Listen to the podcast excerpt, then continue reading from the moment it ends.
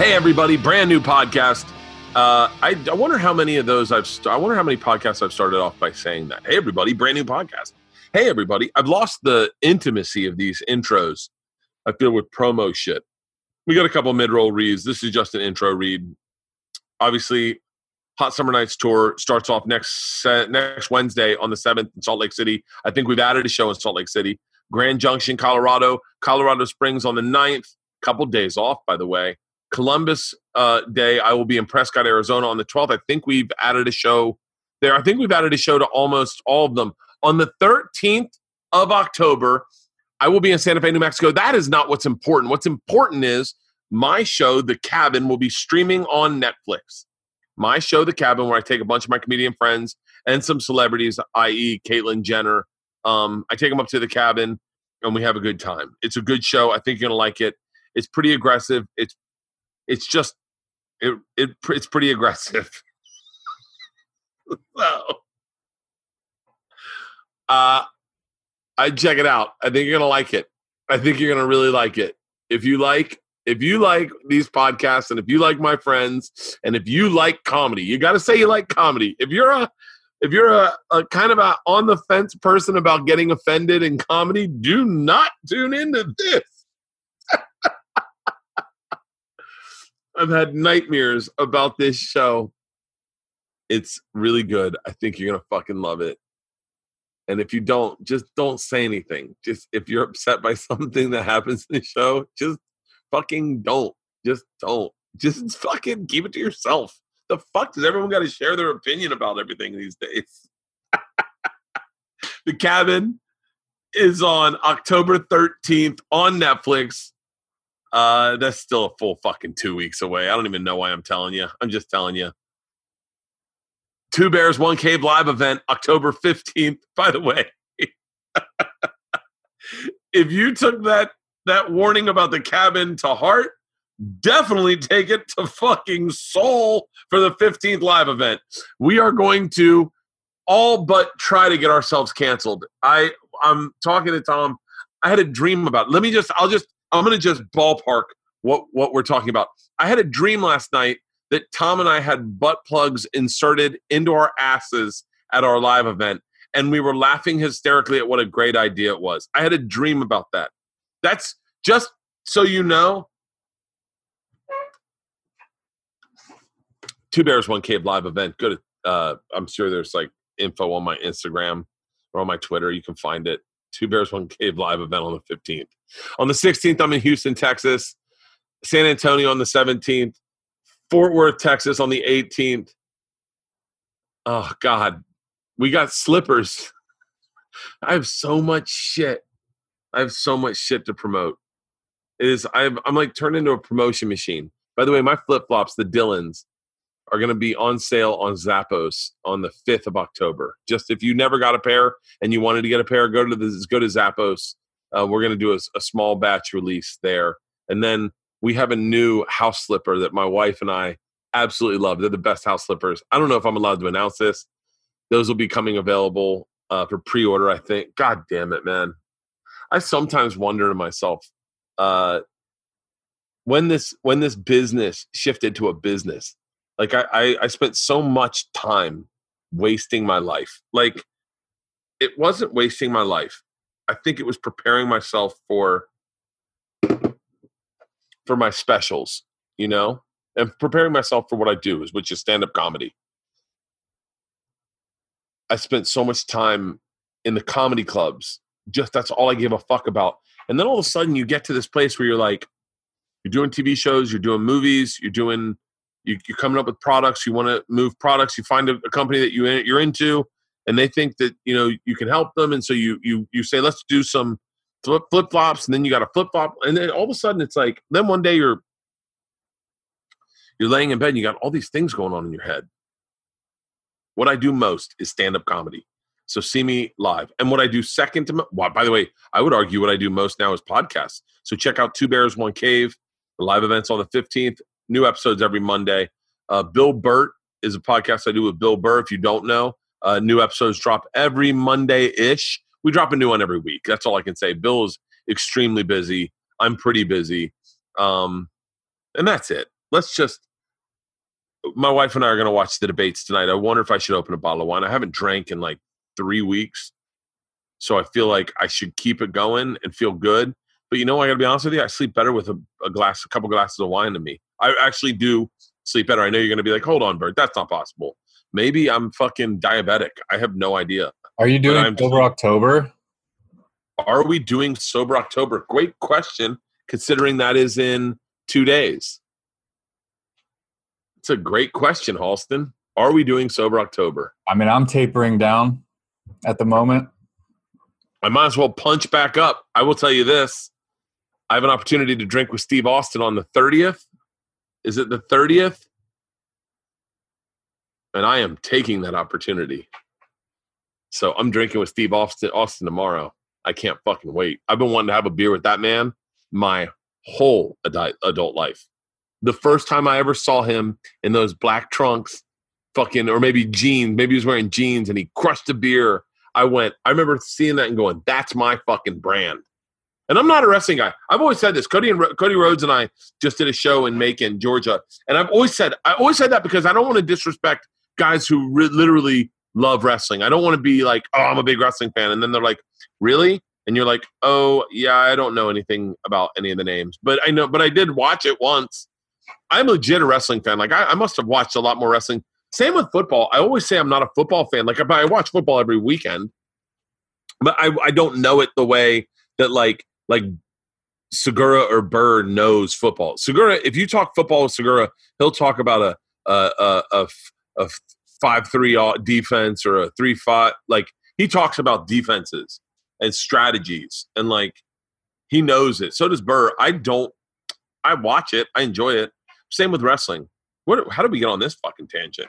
I'll tell you what I do know about is stand up fucking comedy. I know about stand up. I love stand up comedy. I really, honestly love stand up comedy. I love, I tell this on the podcast today. Uh, I have Pauly Shore. It's a great fucking podcast. It's a great podcast. I told him about being in Russia and my buddy John telling me a Pauly Shore joke with some Russian gangsters in the room. And he, we translated it. What I didn't tell him is that it killed. I didn't get around to telling him it killed. And it, it's a funny fucking joke. Pauly Shore has a new movie out called The Guest House. It's available on Apple. Anywhere you're going to get movies, that's where you can get it. It's a great movie about a newlywed couple who finds their dream home and then finds out that the previous owner's friend is living in their guest house. And obviously, the husband and Pauly, who is the squatter, become is is Pauly that Pauly is the squatter, right?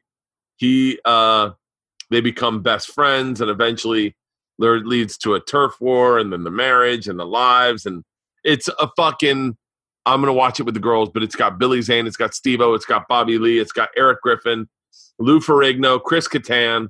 It's it's gonna be a good one. Sam Macaroni is the director. What a fucking name.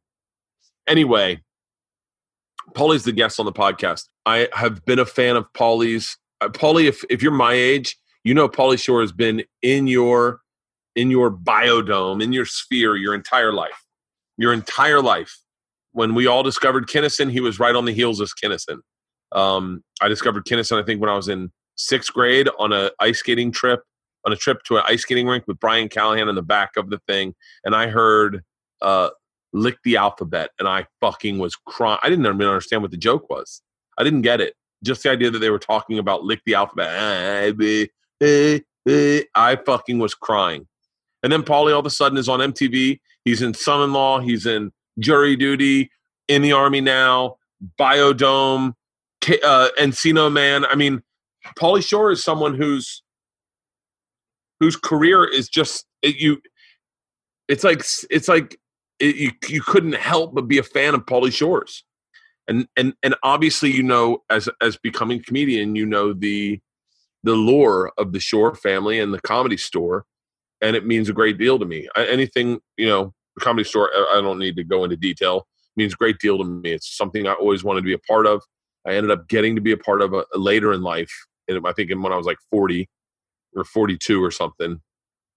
And, uh, and I, and I really cherish the experiences I've had there and the friends I've had working there and and all of it and his mom is solely responsible for that experience in my life so for that i am forever grateful um the fact that he's someone i've been a fan of my entire uh since adolescence is not lost on me. And then getting an opportunity to sit and talk to him about what it was like to be on mtv what it was like to to do movies and and and when the movie stopped and what he started doing after that to talk about his mom where he gets a tad bit emotional and, and really is you know heartbreaking. As you realize you know for a lot of us you, you just move on and you think it's a new time in your life. You forget that was his mom you know like for us you're like wow um mitzi's gone new management comes in that's what you think you, you don't you don't realize that yeah that was also his mom you know it's a great fucking interview. It's a great, great, great podcast. I hope you enjoy it. I hope you enjoy. Uh, I hope you're enjoying life, staying safe. I love you with all my heart, uh, and I will see you on the road. Body. Sh- I keep saying Body Shots World Tour. I had that so branded in my in my head. Hot Summer Nights Tour is leaving on the seventh. I will see you out on the road, ladies and gentlemen. Without further ado, Pauly Shore.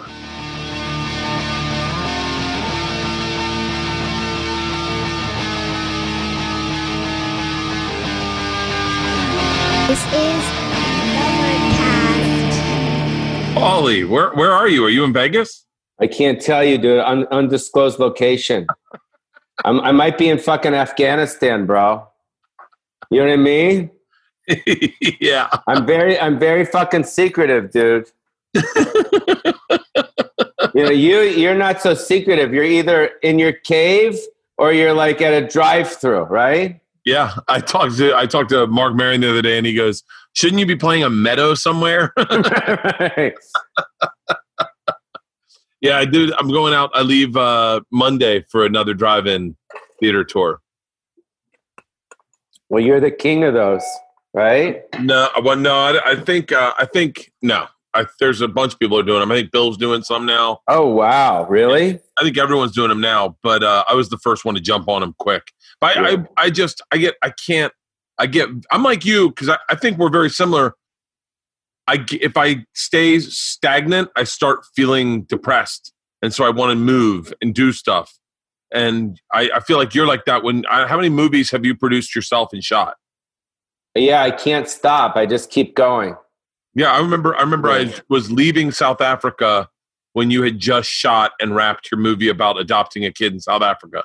Wow. Yeah, it's like it's I guess it's one of those things that um, you know, we uh you know, I don't know if it's, you know, we're hiding from from our sadness or some shit or you know, or we're, you know, trying to keep busy to pretend to not deal with the shit that's really going on.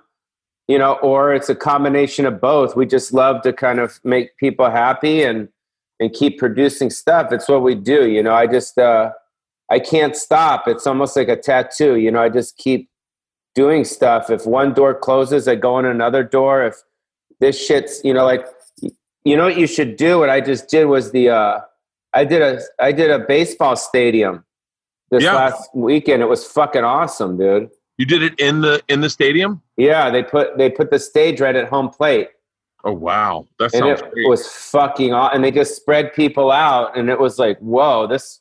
It wasn't. The sound was good, and uh, uh, you know, Brian Brian Heffron actually was funny. He called me. He's like, dude, you want to do you want to do a softball or a baseball stadium? I'm like, I'm doing one tonight. It's like so great. So yeah, I just like to keep busy, you know. yeah. What's uh what? I mean, uh, first of all, I, there's so much I want to talk to you about. I want to talk to you about the. You're the you're one of the few people alive that has experienced fame in uh, what is it? Three different decades. Like Yeah. you you exper- experienced what it was like to be famous when fame was a was a very viable thing. Like it- when I was when you were famous when I was in college or high school, college, that was when fame was like real. Like Hmm. only like only like 600 people got to be famous. And and you were one of the few that like got that card and it got that experience of like legit backstage access. People losing their mind. I remember I, first time I ever met you, I kind of lost my shit because I remember the hardest. One, you're one of the few people that, that I can go, oh, that's the hardest I've ever laughed. You, Mhm. Ellen, like before I got into comedy, you know, like where I was like, the hardest I've ever laughed is in uh, is in Son-in-Law when you get punched and you fall down on the gr- ground crying. It was just the first time you'd ever seen anything like that in a movie. It was it was an honest reaction. It was how all of us would have reacted.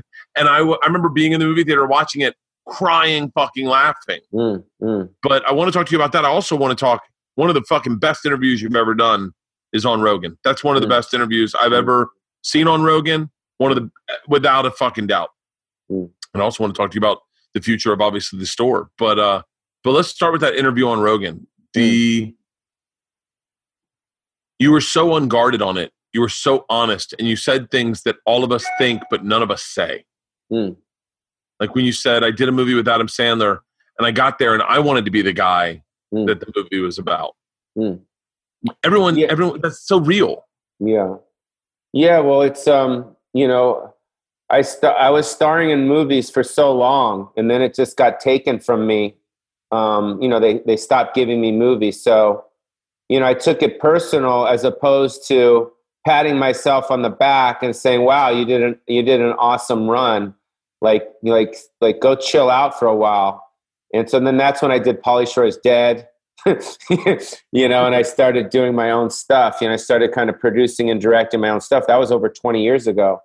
And um and yeah, it's sad, you know, because like at the end of the day, you know, like I want to show up on the set. I want to fuck with the wardrobe guy. I want to fuck with the hair and makeup person. I want to cook with the fucking the the craft service people and and I want to support and you know, it's just being on a movie is like a circus, you know, and they, they, they kicked me out of the circus and they stopped letting me come to the circus. So I was hurt, you know, because I just enjoy it so much. And when they take, they took that away from me, it was very sad, you know, it was very sad and it hurt me a lot. And I, I, I just, you know, I get sad, you know, I get, I'm not the type of person that can, you know, if I'm sad or, or depressed or whatever, I have to be that. I can't pretend I'm not.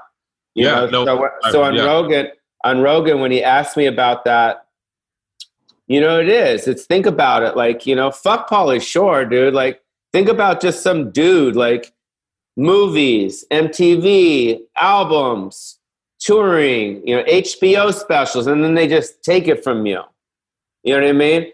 And I'm not saying they took it from me like like they're assholes. It's just my movies and shit dried up and it wasn't as cool as it was and my my my stock went down and and I just didn't know how to deal with it. And that's when I I wrote Pauly Shore is Dead, which to me was my best movie.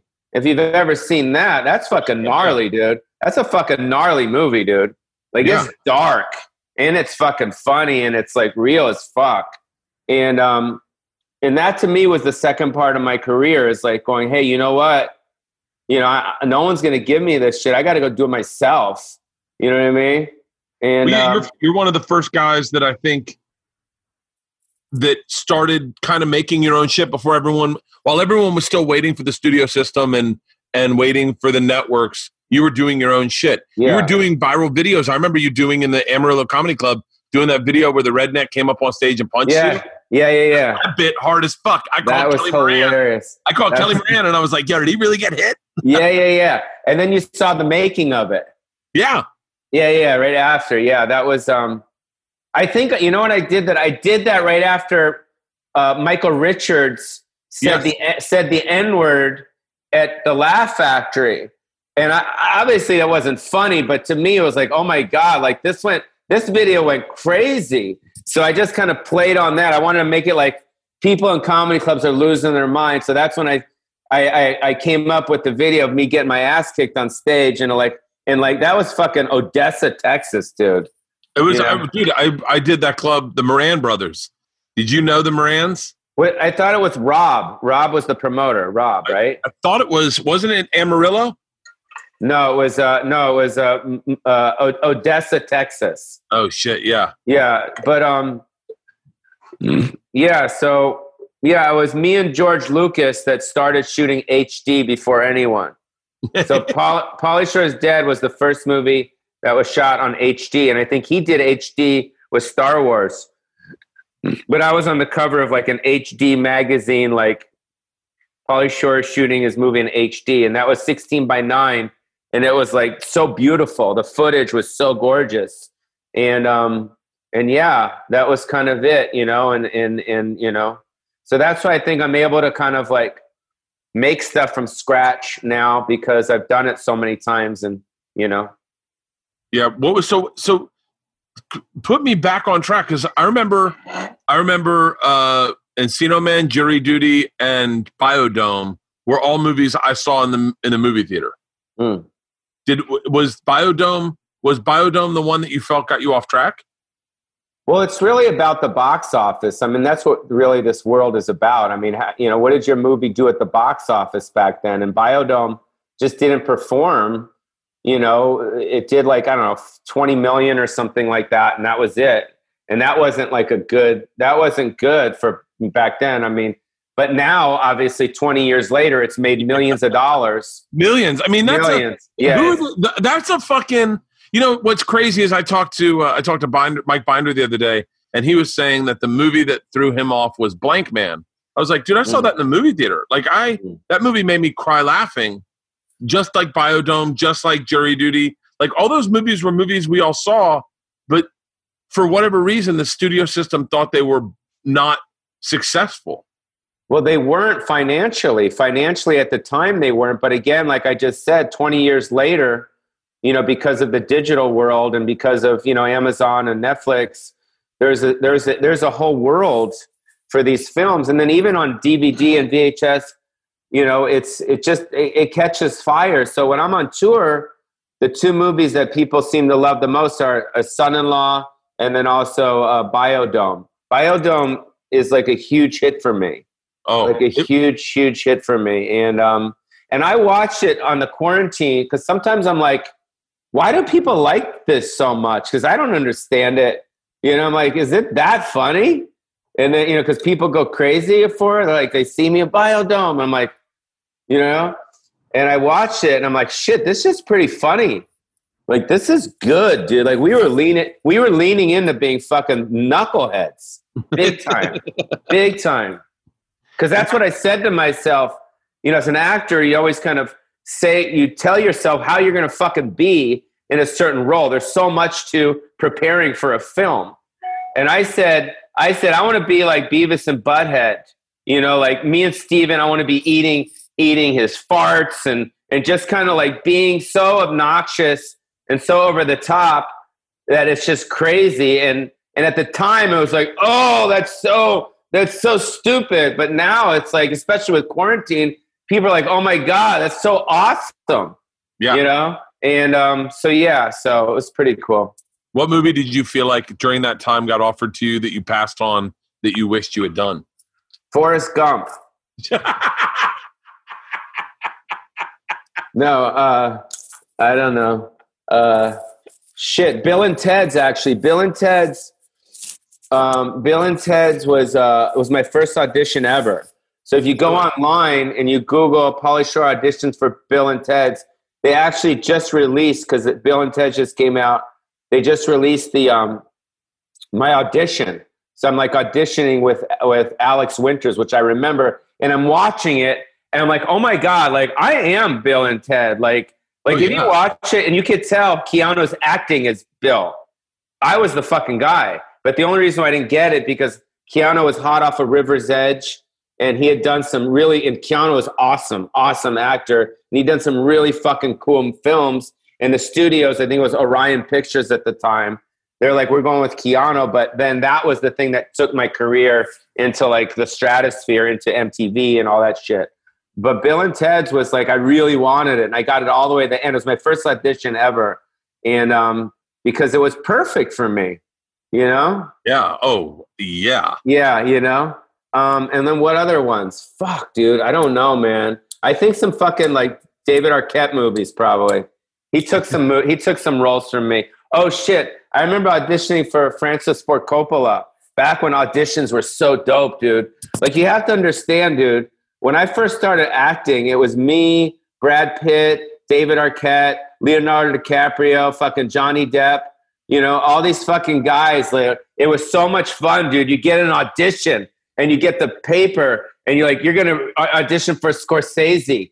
And I fucking, or wait, yeah, yeah, with Scorsese, he was doing some fucking movie, and and I and he's right there in the corner, and it's all dark, and it's like there's Scorsese and shit, you know. And then and I got 21 Jump Street. That was a really big deal for me because back then 21 Jump Street was the coolest fucking show on Fox.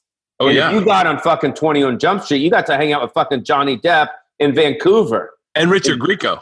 No, he was after. Oh, for real? Oh yeah, Richard Grieco was way after because because what happened was is Johnny Depp started getting really popular on 21 Jump Street.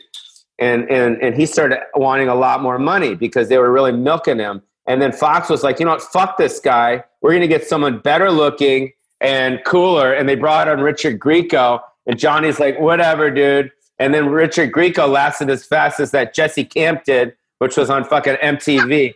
Remember that fucking guy? They tried to bring in a new Pauly Shore. They tried to bring in a new Pauly Shore. They're like, oh yeah, he's in. I'm like, no, dude, it's not going to happen. But um, yeah. So, uh, but 21 Jump Street, saying else, saying elsewhere. You know, it was like Hollywood was so awesome back there then because when you got an audition, it was like exciting. You know what I mean? It was like, oh my god! Like I used to listen to that fucking that. uh uh, uh, remember that you know that's that song by Peter Gabriel, Big Time. Yeah. I used to listen that in my Jeep before I'd go into the fucking audition, dude, and I'd psych myself up because you know I, I worship you know Sean Penn and and all these guys, and I'm like in Hollywood, and I got an agent. I'm with Triad back when Triad was before William Morris, where they before they merged, and I had my script. It said Triad on it, and it was just such an exciting time. I was such it was great, you know. It I was so much fun. That's the Hollywood that I I wish that I'd gotten to see. Like I feel Mm. like when I got here, it was a watered down version of that, where it was celebrity for celebrity's sake, as opposed to celebrity for like it seems like back then it was so intimate. hmm you know and and maybe like now it's like now when you're at the store and and there's a celebrity there i don't know maybe that maybe i'm not celebrity isn't as important to me as it was then but you'd hear like oh fucking motley Crue came to the store or or you could go down to this what you call it and everyone's partying down there it's that seems so much sexier than how it is now is that right Yeah, yeah. Well, that's part of the reason why I moved out of LA. I mean, it's like I just didn't want to look at it anymore. It just reminded me of the LA reminds me of just like I don't want to say an ex girlfriend, but fuck, dude. It's just like the Sunset Strip has no soul. You know, it's like there's no there's no heart in it. It's all gone. It's all these big fucking buildings and big billboards, and it's it, it is what it is. You got to change with the times. But what's crazy is, as I grew up in the 70s, 80s, and 90s, and I always thought the world would always be the 70s or 80s or 90s, yeah you know, and it's just not. You know what I mean? And now you got to mind your fucking p's and q's. You know, you got to, uh, you know, you got to watch who you take a picture with. You know, and and it's just like it's a it's an angst. If you ever go to dinner with a bunch of people, there's like an angst in the air, as opposed to "What's up?" You know, it's like Yeah. it's it's that feeling, and it's and that's why we're all kind of quarantined too. It's not just because of the virus, but everyone's kind of scared of everyone. It's just fucked up, you know.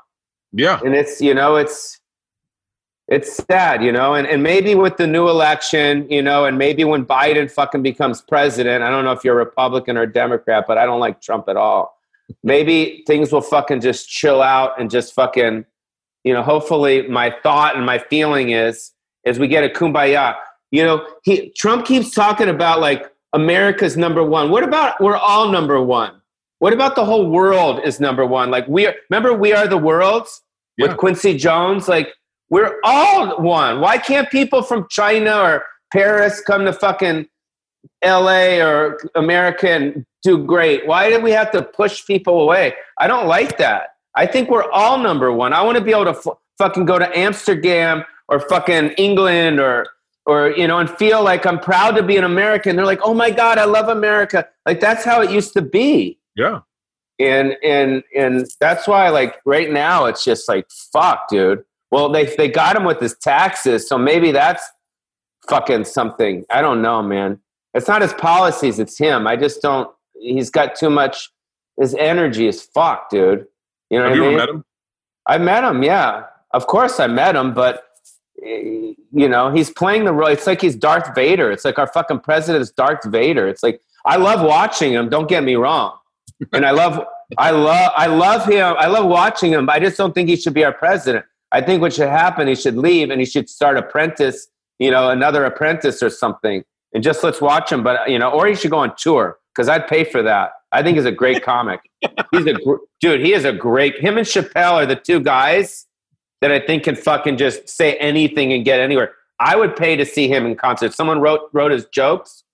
Like fuck, dude. He's so wild, dude. He has he has said some things where I like where I remember we were in the we were uh, we were on tour. My cousin said, you know, he called uh, what's his name's dad the beat the the a serial killer, and I was like, what? Like I guess he was running against. I forget who it was, but he goes, yeah, his dad was the uh, Golden State Killer. he was a guy he was running against, and you're just like, what the fuck? It's ama- It's amazing to me. It's amazing that it. Like I remember we were we were at the store at the election last year. me, Oh, you mean Bill in 2016? 2016, me, Bill, Joe, and Doug Stanhope and Marilyn Manson, and and we're, we mm. were watching it live. And I remember thinking, I can't believe I, I thought he was going to get elected because I because I had just been to Ohio and I had made it. I had a jo- joke about Trump and they booed it, and I went, "Oh, that's odd. Ohio's not the place you want them to boo that." And I so- think you just need to tell the Trump supporter it's very simple. We're all fucking wearing masks right now. Okay, that's not a good thing. Okay, so if we're all still wearing masks, and obviously he didn't manage this thing properly, you know what I mean? It's like, dude, he could have knocked this out. If he would have knocked this shit out four months ago and really kind of owned it, then he would win like that. I You think. I think he would have won like that if we, the economy was back and everything was kind of rolling. yeah, But and Joe Biden's not running for president because he wants to be president. He's only running for president, so Donald Trump's not president. He's taking one for the team, Yeah. basically. You know, weird he way to spend your 70s, your 80s. Hey, you I know- would never want to do that. yeah, but you know what? He's been in the game for 50 years, and he just doesn't he doesn't like what, what's going on. So again, he's taking one for the and everyone's like, well, he can't run the country. He's too old. Well, you know what? Once he wins, he's just going to tell all of Obama's people, oh, let's re, re up this shit. Who's in? He's already got all the people in place, you know. Yeah. So I don't know. I just don't like the angst that's in the air. Obviously, all the all the cities are fucking being torn up, and it's just bad. You know, it's one. We're one world, not not America, and then fuck all you guys. I mean, I miss traveling to Europe. Have you been to Europe? I've traveled the world four times. Yeah, I know, bro. I mean, isn't it awesome? I fucking the, the, it's when when you said uh, we're number one. I, my first initial thought was fucking Italy's pretty cool. Like I don't know, I, I wouldn't I wouldn't put them.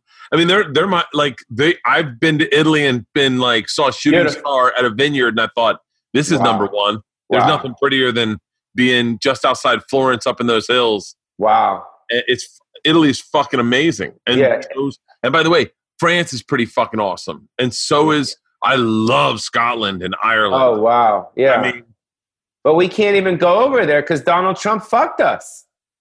yeah. Well, I think I, I'm ready for this. I'm ready for this virus to be done, and uh, and I'm trying to find a place to go with my kids for the election because the election's on my birthday. Oh, So wow. I've doubled down. My birthday is November 3rd, so I've Oh, doubled down. wow. And I told my girls I want to get a cabin, get out of LA in case Wow. looting, rioting starts. wow. yeah, Wow. I'm I'm pretty much have convinced myself that Joe Biden's going to win, um, and and not because of Donald Trump's policies. You know, it's just Donald Trump. I just don't think he's he should be there. And, um, dude, let me tell you something. If he wins again, dude, fuck, I don't know what the fuck's going to happen because he's not going to get impeached. They already tried that, No. and and he's going to be in there for a while, dude. I don't know what the fuck's going to happen. yeah. I can't. I can't trust.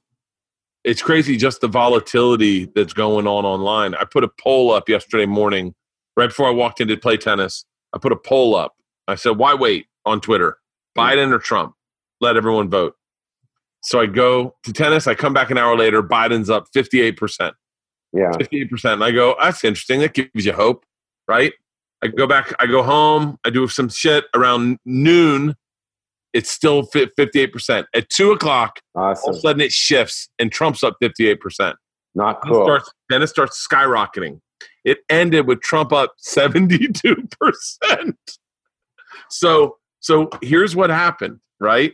So I start getting unloaded from my liberal friends. Like, these are your fans. These are your fans. And I was like, can't be my fans. Like, I've been to my shows. I got Trump supporters, of course, but in my fans, but it's not like I'm in my head, I'm like, they're pretty, I think it's down the line. What happened was the bots got a hold of my tweet Wow. and it fed it to all the Trump supporters. Oh wow. And so here, I just, I'll, I'm going to tell you the exact numbers, and you'll go, shut the fuck up. Oh, so like the TikTok people fucked with your stuff? Yeah. So, so it had almost 2 million impressions. 2 million people saw that, right? Total engagement was half a million. Wow. But check this out 54,000 people that saw that tweet went to my profile. Out of those 54,000, 37 people followed me. so no one, like it was all, it had, it had uh 15,000 likes, 22,000 retweets, Wow. And 109,000 votes. So it was literally all it was was Trump supporters retweeting it and getting Trump supporters to double down and vote on it so that the, it was and, and and all the bots shifted it to the Trump supporters. It was uh, I, my, my, I had my social media guy go through it with me and he was like, "Yes, it turns out that you know a bunch of it it it it, it just took it away." And that's what's been going on. I don't know if you saw that Netflix documentary um, about uh, the Mm. about social media, but they control they control everything. Mm. They control everything, and they shift whatever they want to make you angry to fucking public opinion. It's it's sad that that that you can't just put a simple poll up on your Twitter without the Russian bots getting involved. You know.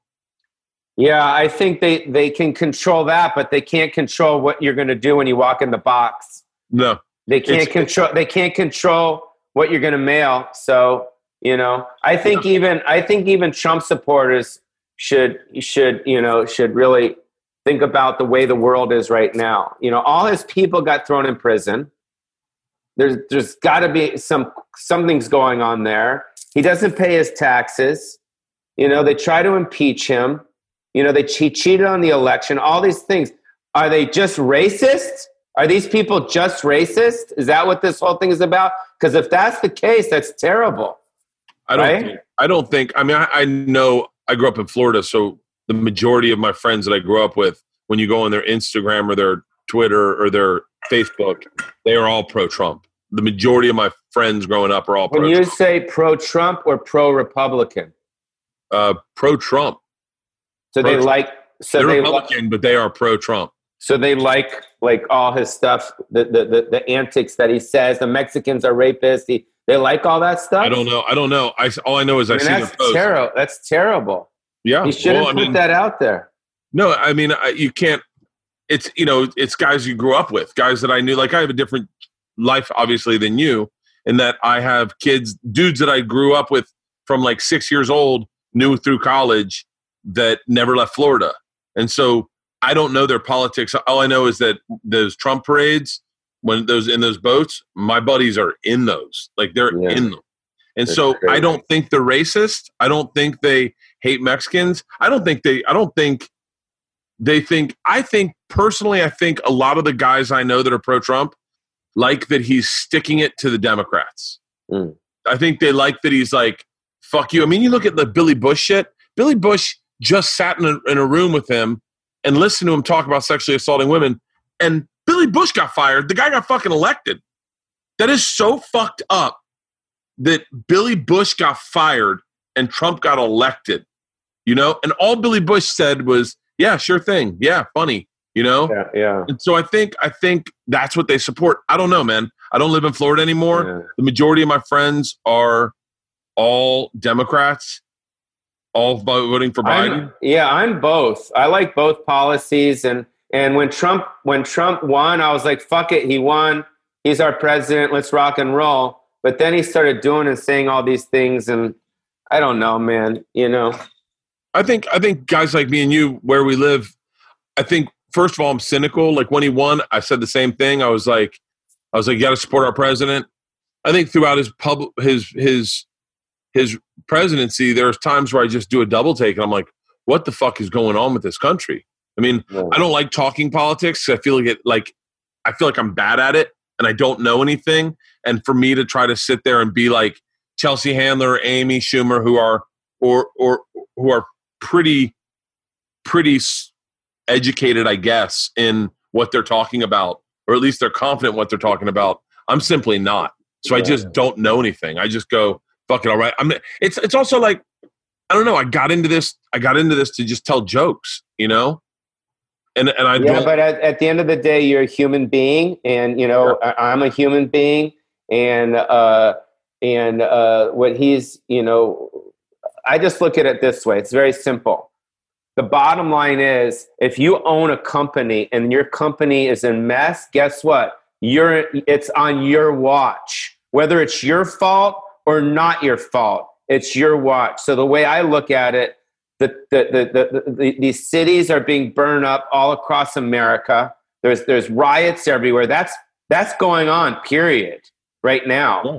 and yeah. and we're all stuck in this thing with these masks. We can't go fucking tour. I live in Las Vegas, dude. You know how depressing that is. You know how many? There's 50 stages in Las Vegas. David Copperfield, Carrot Top, fucking uh, all these people, they can't fucking go on stage. You know what I mean? Because of what's going on. And guess who's our president? Him. He's our president. So it's on his watch. Whether it's his fault or not, it's just like 9 11 with George Bush. You know what I mean? It's like, was it his fault? I don't know, but it was on his watch. You know what I mean? So he's got to figure it out. You know what I mean? It's going to be tough you know, and and you know, and I like him. I just don't like him as our president. And then I won't want to say anything else. I like watching him. He's funny. I love. It's funny, dude, because I'll fucking be like, my friends will be like, watch this thing on Netflix, watch this thing on HBO. I'm like, awesome. And then like I start to watch it. Five minutes later, I'm like, what's the fucking orange baboon doing? What's he saying right now? He's got to be saying some crazy shit. And then I go over to him, and sure enough, he's like not wearing a mask. He could give a fuck. And I'm like, this is awesome. Great to watch. Great to watch. Anyways, no more politics. No more politics. We got the we got the uh, presidential debate. When is this airing? Tonight. Oh shit! It's airing on the debates. yeah. Well, Trump supporters out there listening, let's just think about it. We're all wearing masks. He's our president. We got to get out of this so we can start loving each other and go on tour and tell jokes and go into restaurants and go into gyms and and you know and all that stuff. So yeah, I, I agree. i w- I'm ready to get back to regular life. This podcast is brought to you by Policy Genius. September is National Life Insurance Awareness Month. But with everything going on right now, a lot of people aren't even aware if it's possible to buy life insurance, eh, life insurance at all. The good news is it's still easy to shop for life insurance now. And if you have loved ones, depending on your income, you probably should. Right now, you can save $1,500 or more by using Policy Genius to compare life insurance policies. When you're shopping for a policy that could last for a decade or more, those savings really add up. What is Policy Genius? It's an insurance marketplace built and backed by a team of industry experts. Here's how it works. Step one, you go to policygenius.com in minutes, literally minutes, you can work out how much coverage you need and compare quotes from the top insurance insurers to find your best price. Step two, apply for the lowest price. Step three, the Policy Genius te- team is going to handle all the paperwork and red tape. Policy Genius works for you, not the insurance companies. So if you hit any speed bumps during the application process, they take care of it. And even they even have policies that allow eligible customers to skip the in-person medical exam and do it over the phone, which is absolutely awesome if you have life insurance. You know how great that is. That kind of service has earned Policy Genius five star ratings across over 1,600 reviews on Trust, Pilot, and Google. So if you need life insurance, head to policygenius.com right now to get started. You can save $1,500 or more a year by comparing quotes on their marketplace. Policy Genius. When it comes to insurance, it's nice to get it right. This podcast is brought to you by Raycon. I was listening uh, in bed the other day. I like to listen to podcasts while I sleep. It's really difficult because some earbuds uh, are too big. Not these Raycon earbuds. These Raycon earbuds are absolutely tiny. Raycon, power on. They are absolutely tiny and they fit in my ear pairing mode. They fit so perfect. Take a look at them. They fit so perfectly and flush that I can lay my head on the pillow and I don't even feel them. Their newest models, the Everyday E25 earbuds, are their best one yet with six hours of playtime. That should last you to the morning if you listen to a podcast. Seamless Bluetooth pairing and more bass and a more compact design and a noise isolating fit. Raycon earbuds are stylish and discreet. Take a look. They went just right in my ear. No stem. They fly, you don't so you don't look arrogant. Raycon. The company's founded by Ray J. By the way, I think Ray J is Snoop's cousin. Um, Snoop Dogg, Melissa Etheridge, Brandy, Mike Tyson, Rich the Kid, they're all obsessed with this product. Give them a try. Raycon has a 45 day free return policy so you can make sure they're the right pair of earbuds for you for a limited time. Get 15% off your order at buyraycon.com slash Bertcast. That's buyraycon.com slash Bertcast for a special 15% discount on Raycon wireless earbuds. Make sure to check it out now while the deal's running. Buyraycon.com slash Bertcast. Raycon. Have you talked to Have you talked to Joe? How's he doing in uh in in Austin? Oh, he loves it. Yeah, He's like through the fucking roof. He's the happiest. Mm. Segura jo- was just with him the other day and said his his whole family seems like they're glowing. they're breathing right. Everyone's kind of breathing right. Yeah, I think like- I think LA is tough right now. It just is not. I don't know. I, I try not to shit on it because I live here, and I listen to Rogan, and Rogan definitely is not a fan of LA. Mm. Um, but I but I got two girls in high school, so they're I'm not going anywhere. You know, Yeah. Well, you're doing great. I mean, you're you've really, really. I mean, obviously, we haven't spent a lot of time together. I mean, I know my openers are your openers, right? yeah, yeah. Yeah. Jesus And, Trejo uh, tells me one of my favorite stories is he tells me stories about you that make me giggle so hard Awesome. because I can see you in them. Like Yeah. he told me a story about being in a hotel with you one time and you had to shit. You were on like the twentieth floor. Oh and he was yeah. third, and you were like, "I got to shit so bad," and he went and got out and hit all the buttons.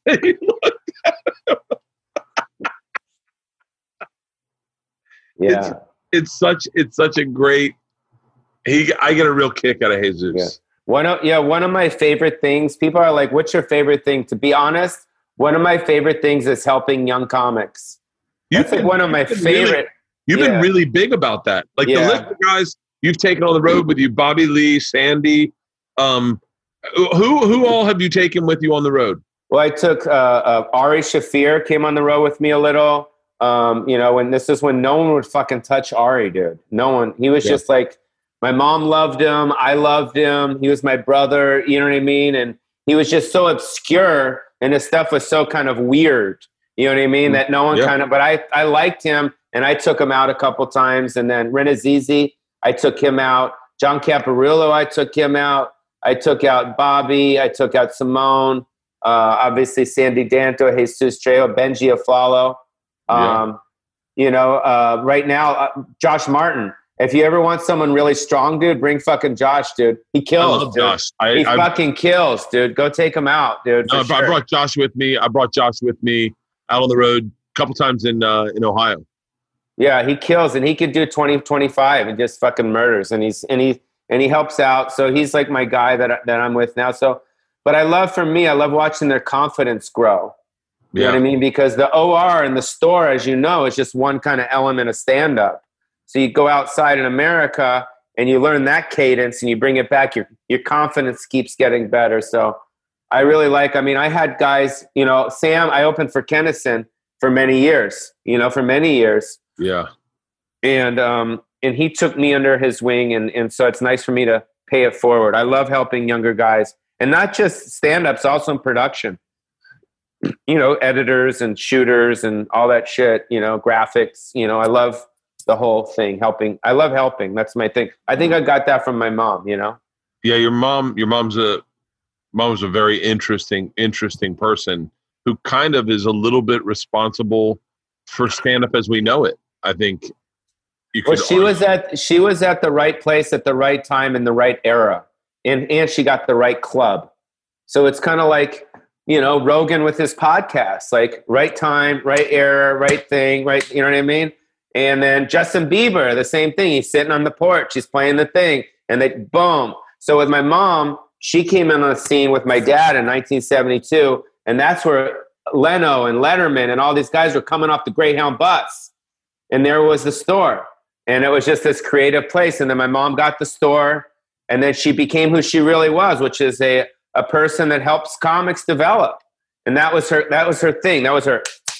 You know, that was her thing. You know, her thing was to help and develop. And and that's the one thing at the store that will never. It'll never be. You know, I don't care who's in charge of the comics. I don't care who's booking it. There is no Mitzi Shore. And that's to me the only that's to me is the only sad part about the store is the fact that there's not that Mitzi Shore person there, and because um, because uh, she really, really, you know, she really developed these guys, you know, when they were just nothing, and she really pinpointed their specialties. You know, she had. Uh, uh, you know, with with uh, um, who was it? It was uh, uh, Garry Shandling. You know, wear wear a sweater. You know, different things. She would just da, da, da, da, da, da, you know what I mean? And um, yeah. So yeah, your mom, uh, Louie Anderson used to do Sunday nights in like in like 2004, 2005 in the main room, and uh, and I was crushing. I was having such good sets. Oh wow! And uh, and how long you been doing stand up? Twenty, almost twenty two years. Wow. Yeah. So you yeah you've been doing it a long time. So yeah. what about so where what clubs did you start out in Florida? I didn't. I never. I did it once in Florida in Tallahassee, and then. Uh, so where you've been doing it 22 years? Where'd you start? Uh, New York. Oh, sick. Yeah, moved so to New York you? when I was 25. Started when I was 26, and uh, and I was I was uh, I started at the Boston Comedy Club on West Third, and then uh, and then got a deal like six months in. Moved out to L.A. and started working at the Improv and and primarily doing the road. Like I was on the road, and so. Oh wow! So you're like a road guy. Yeah, definitely. I would definitely say oh, I have wow. more connection, and that's I think where I connected with like your because you were a road guy also before a lot of guys were doing the road. Yeah. You were doing Captain Brian's and and the Dayton Funny Bone and like those kind of clubs, and and I knew that there weren't like Rogan wasn't a big road guy. I, I think until he got kicked out of the store. Mm. Like I don't think he was like a straight up doing the doing the Columbus Funny Bone kind of guy. Mm. But um, but yeah, I was I was an improv guy, and then I came to the I, I did the show with Louie Anderson, and he was like, "Mitzi's got to see you." And I went into the OR. There were maybe 14 people in there. Your mom was in the back, and I did two minutes, and uh, I went back to your mom, and she just goes, "You're funny. You're not ready." And I was, well, and I felt cool. like I felt like going, but I'm killing the other room. I wish you had seen the other set. And but I just said, well, thank you. And then uh, and then I bumped, and then I ran into Tommy. Tom, poor Tommy was like the fucking yeah. such a such a. He was like, yeah, and then and then all of a sudden I got on TV, and then was like, what'd you get on TV? Uh, I was I was doing TV my whole career. Oh, like, wow. yeah, and then and then I had a show on Travel Channel for like nine years. Oh, and, wow. Um, and how old are you? Forty-seven. Oh wow. Yeah. And so I had a show on Travel Channel and and Steve Byrne and and and Bret Ernst and Mike Young and mm. and Rannazzisi and all them and Ari were like, You need to work at the store.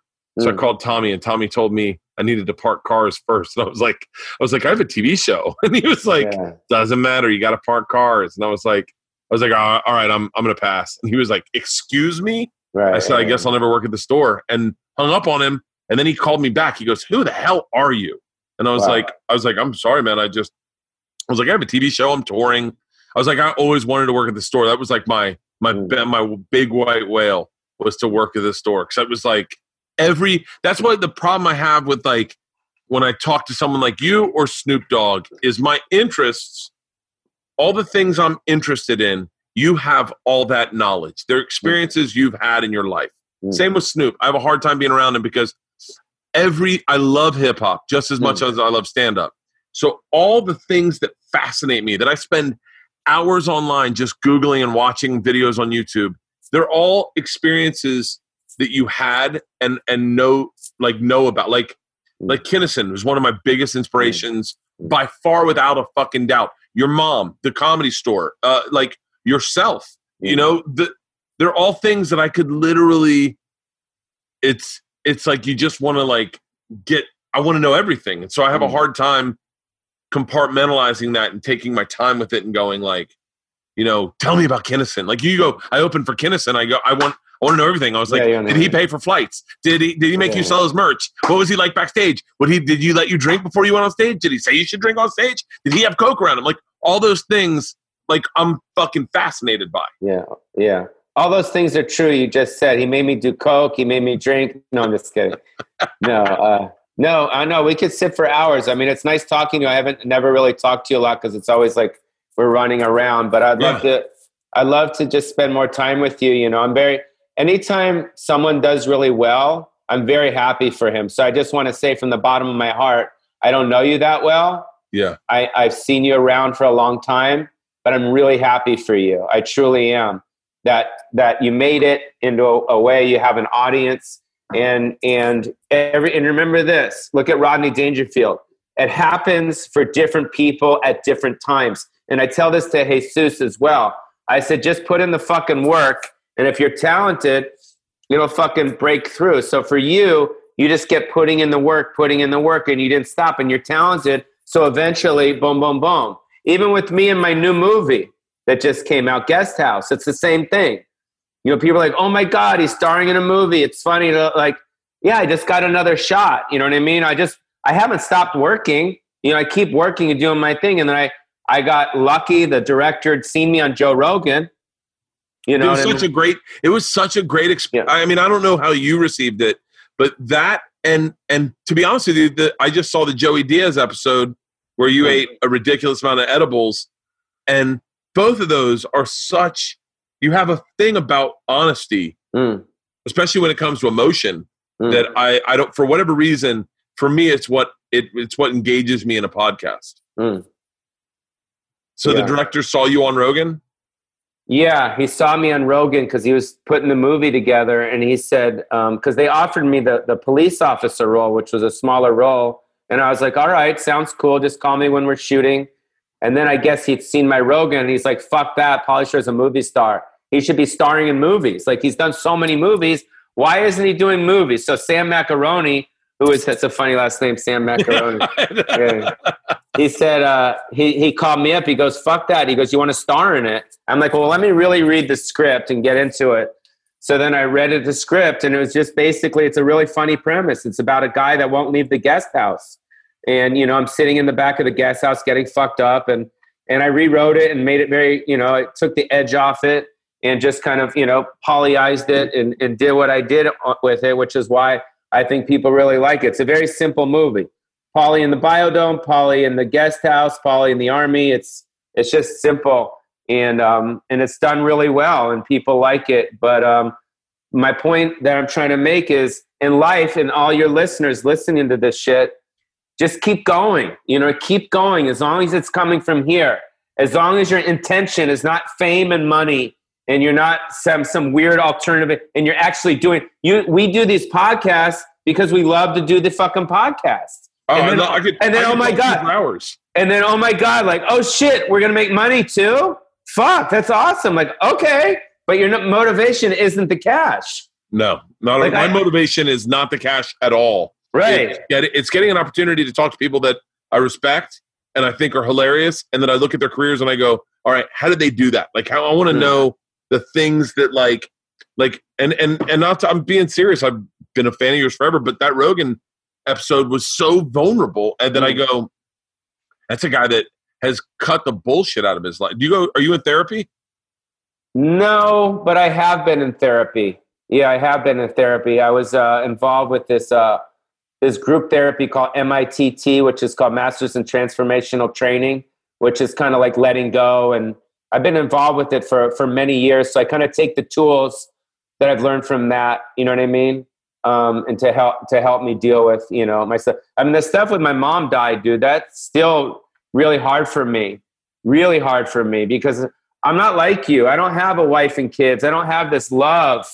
You know, like I don't have this love. You know, you come home every night. You got your kids and your family. I see it, and it's awesome. Like my mom was that.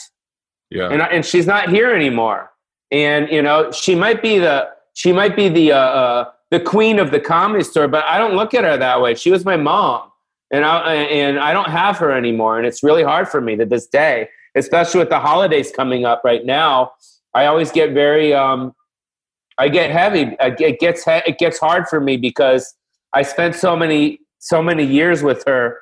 Um, you know, with Hanukkah and Christmas and Thanksgiving, and, and she's not around. And uh, you know, it's it's it's it's hard because I was her baby. You know, I'm the youngest, and, and we were very, very connected, and we had a long run. Me and my mom had a lot of years where we were together, laughing and and and doing things. And I, you know, and I took care of her her last years of her life, and that was really, really hard on me. Um, you know, really hard on me um, because you know you come off the road, you come off the road, and you go into this house that's like falling apart, and she's in the other room, and you can barely hear her, and you go in and you kiss her, and and you know she can't really speak, and it was fucking hard, dude. You know, so I'm still kind of like. That's part of the reason why I moved to Vegas is because I wanted to be happy again. Um, and LA reminded me of my past and I wanted to kind of be, I wanted to be like happy, like I wanted to smile. I want, I, I, I want to lose the sad, try to lose the sadness that happen when your parents die, and and you know when you're by yourself, you know. So it's uh, it's hard, you know. Yeah. How, how long's it been since your dad passed? Um, he passed like a year ago, like last year, yeah. And people are like, "Well, he was 92." Like, yeah, it doesn't matter. He still died, you know. It's like you know, you know what I mean. you know what I'm saying. You know what I'm saying. You know what I'm saying. It's like fuck, dude. You know what I mean. I can't go give him a hug and watch the fucking sports. Like we can't watch the games and fuck around. And my dad opened for me for years, for 20 I, years. I, he I remember. for me. I remember being on the road and hearing Yeah. you guys were touring together. Yeah, and it was just such a. It was so great to be able to do that for him. You know. What is it? Is it tough hearing everyone? Every comic has a podcast, and every comic has an experience with Mitzi. And Mitzi, your mom meant so much to so many people. Is it tough hearing people share their stories of like they'll say something, you go, "Yeah, that's not her though," or "Yeah, that was a part of her," or do you get? Is that?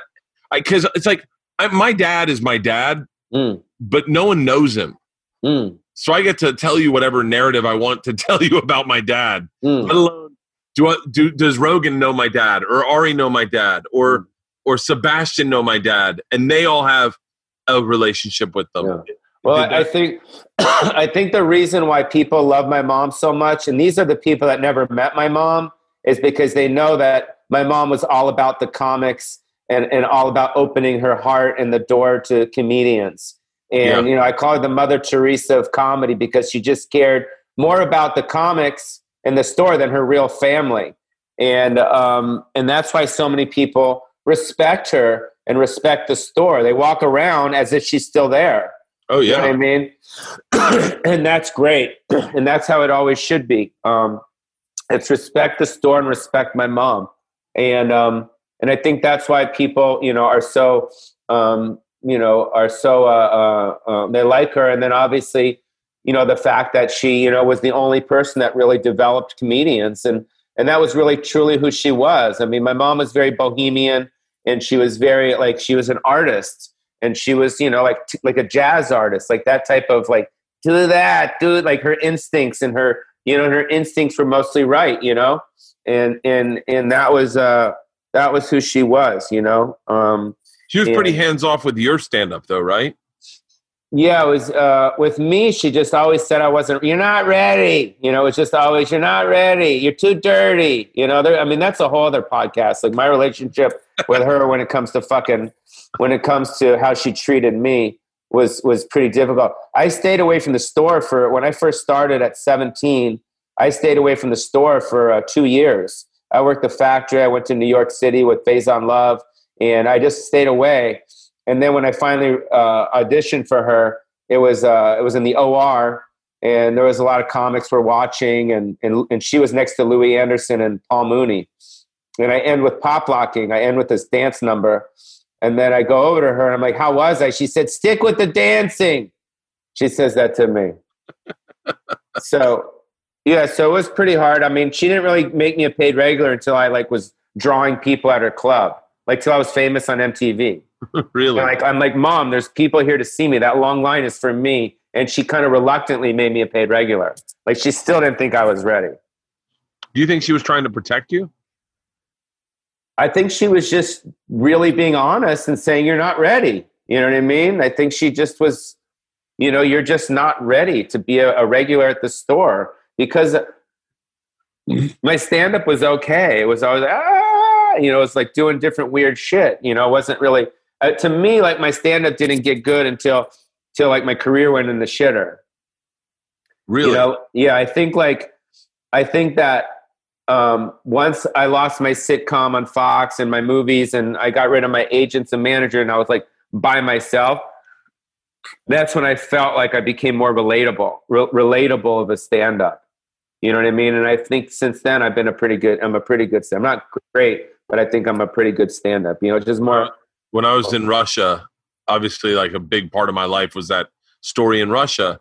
But we were sitting in a uh, in, in a in a thing with a bunch of Russian gangsters. Oh wow! At a bar, and we were trying to explain comedy to them. And this guy John Bolshoi, John is his name, but Big John, uh, quoted one of your jokes and translated it into Russian for them. And it was, "I'm gonna I'm gonna ruin it," but it was it made me spit beer out of my nose. Oh, it wow. was something about uh, uh, uh, all the old people say I had to walk two miles. Oh yeah, yeah, yeah, yeah. That was uh, fuck. I forgot that, but I know that joke goes off. My actually, my first album, "The Future of America," was Nick Swardson's favorite comedy album. Yeah, yeah. It was, it was yeah. It was, it was different. It was very. My stuff was very unique and very different. You know, but that's why I, I don't say I was a great comic. I was a, I was a pretty good comic, but I think I became a better comic when I was by myself. You know what I mean? When it was like yeah. that, I just came more. Because you have to understand, my career slowed down at 30, 30 years old.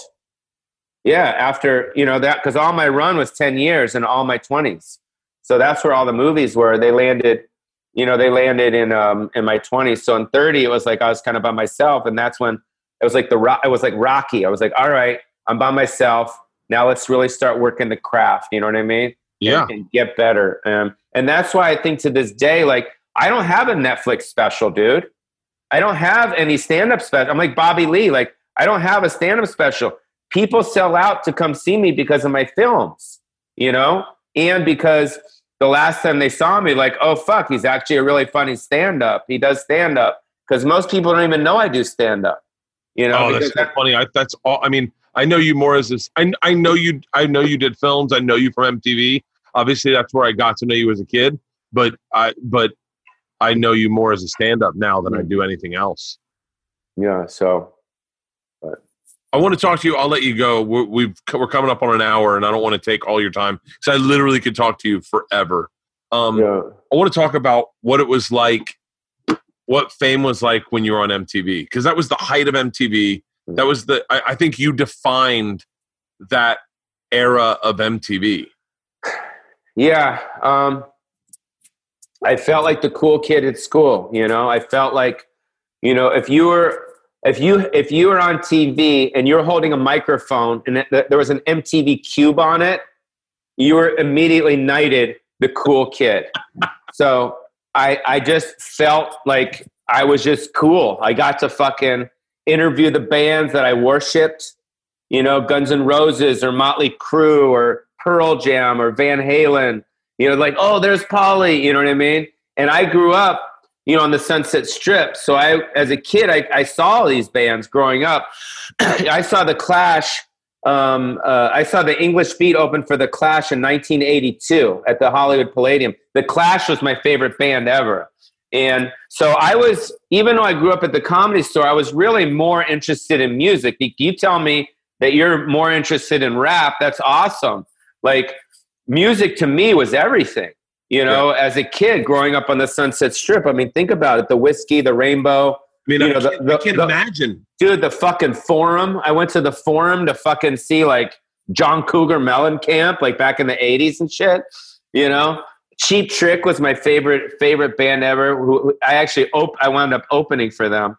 But but you say your question is about MTV. It was just I honestly felt like I just like Willy Wonka, like I got the golden ticket and and and and you know, and it was MTV was live back then, so that you could say and do what you want. Like, oops, he said something, fuck it, you know, and and obviously there was girls and and there was you know spring break. You know, if you remember, yes, if you remember, MTV was where all the kids watched, period. They didn't yes. watch this one, that one. They all focused right. What the fuck is on MTV? This is before TRL, right?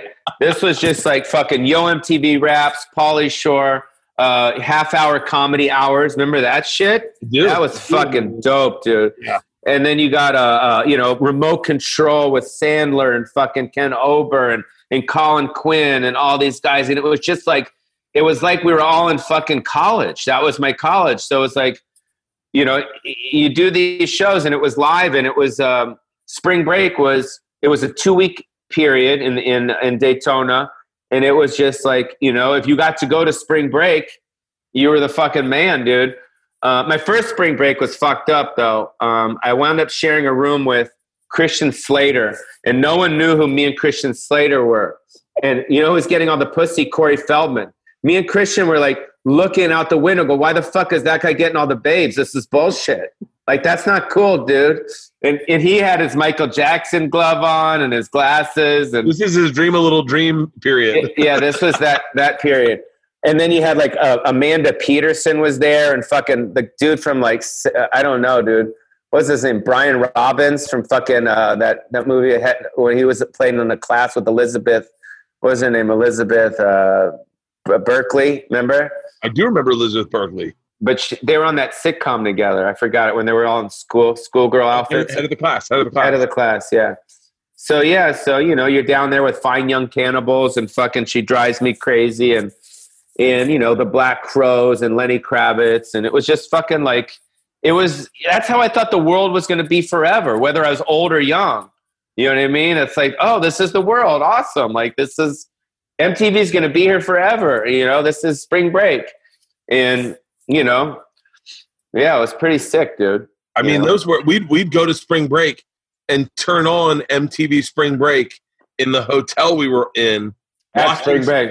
At yeah. spring break. I remember one time we all chose to go to Aspen and go skiing. And, and yeah. Like, we watched MTV spring break in the place in Aspen going, we wow. picked the wrong fucking place. That's hilarious. Yeah, well, we definitely made it. You know, we made it. We made it to be like the coolest place in the world. It's where all the eyeballs went. There's hundreds of thousands of kids, and um, that's where I met Donald Trump for the first time. Actually, was down there. Yeah, really? He used, well, he used to go down there because there was a guy named Ron Rice. Ron Rice used to run Hawaiian Tropics. Oh, I, how do I know about this? Yeah, yeah. Yeah, because because Hawaiian Tropic Oil, you know the oil, it was the it was the biggest, coolest, you know, oil back then. and Ron Rice was kind of like the Hugh Hefner of Florida. So he had he'd have these bikini contests, the Hawaiian Tropic Bikini Contest, and then there would be judges there. So like you'd have, you know, Benny Hill would be a judge. You know, fucking yeah, Benny Hill. Remember Benny Hill? yeah, yeah. yeah. Benny Hill would be a fucking judge, dude. And then you'd have like Fabio a judge. And then like Donald Trump would be a judge. You know what I mean? And then and then after, you know, at night, you know, Ron Rice would have parties. And there would be like Lorenzo Lamas and Vince Neil and Jon Lovitz. and all these guys would be there, and there would be Donald Trump grabbing vaginas, just having fun, you know. And uh, that that's how you know that's how it was back then. It was it was you know it was. Uh, I mean, I painted a pretty good picture for you. Fuck yes. Yeah, dude, it was awesome. We had a good time, and it was all fun. It wasn't anything crazy, crazy. It was not a lot of drugs. It was mostly like drinking, having a good time, and being wild. You know what I mean? I mean, that was every guy's. We when I graduated college, we went down to uh, to Mexico to do a thing for an internet company, and one of the things we did at the end of the night was we'd take this the film crew, and we'd switch out we'd switch out the little block, and we had an MTV block, and we put it on the microphone. Oh wow! And we would just go into a club and pretend to be. Oh, that's awesome! And it was. I mean, you just go like, "We're here live." I, I don't know if I can get someone to make out with me. And then girls right. would just come start making out with you, and you'd be like, this is the greatest night of my life. Right, right. We did that. I, I can't imagine if it was real. Like, yeah, it was real.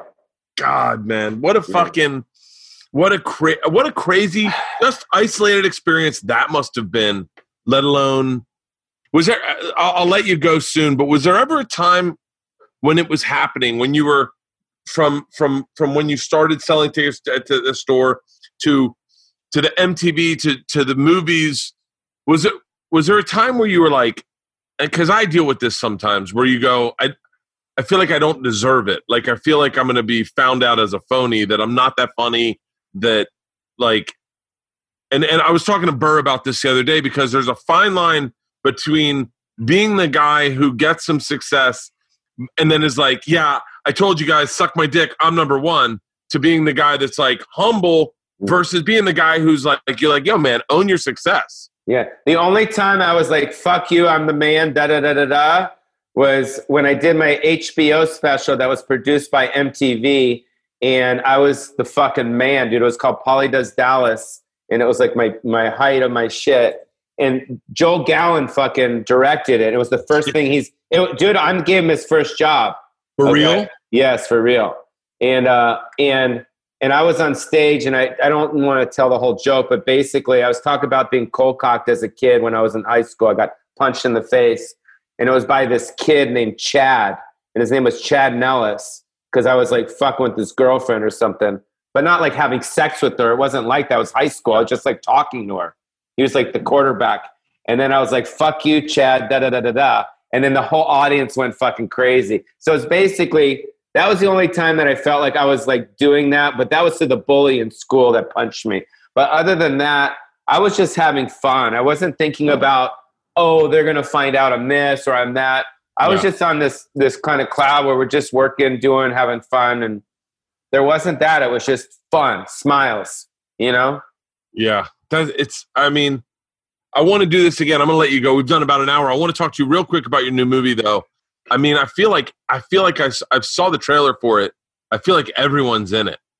Yeah, like you yeah, got a great cast. It's you know what I saw the movie about three weeks ago. It came out like a month ago, and I really like it, and I think it's really funny, and I think it's a good movie, and I think the director Sam Macaroni did a great job we got a Billie Eilish song in there. We got great music, Rick James. It's like a studio film. It's Lionsgate. Yeah, oh, you got Billy Zane. You got Steve. Yeah. You got you got you legit, legit Bobby Lee.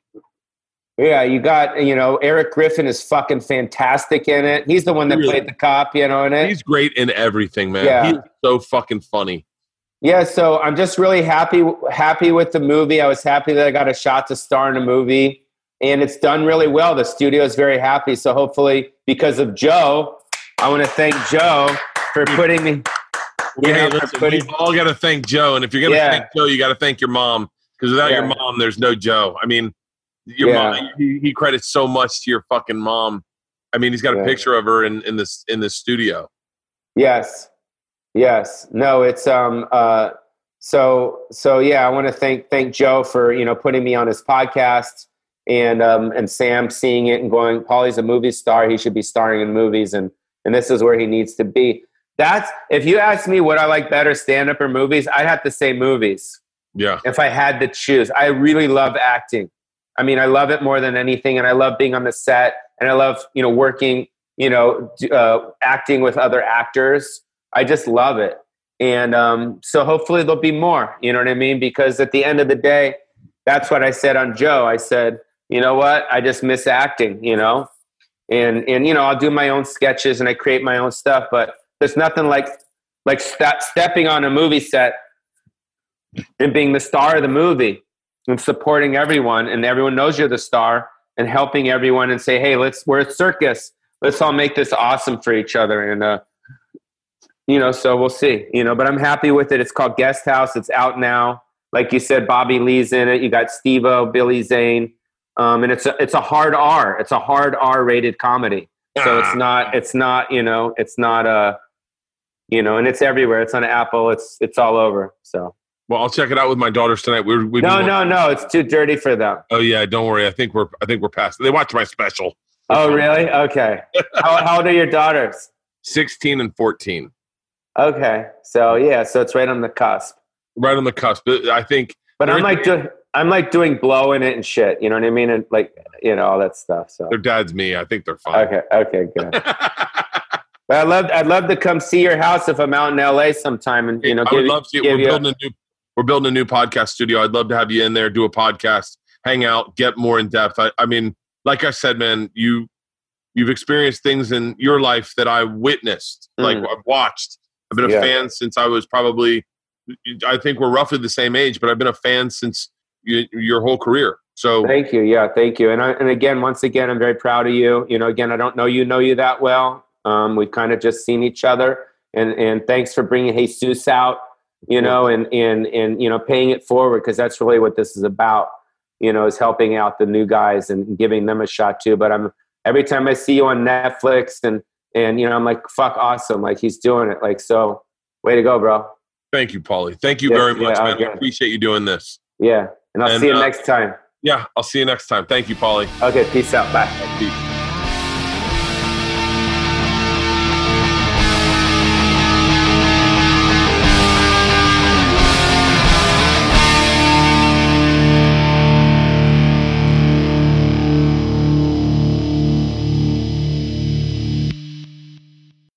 This episode was brought to you by The Machine.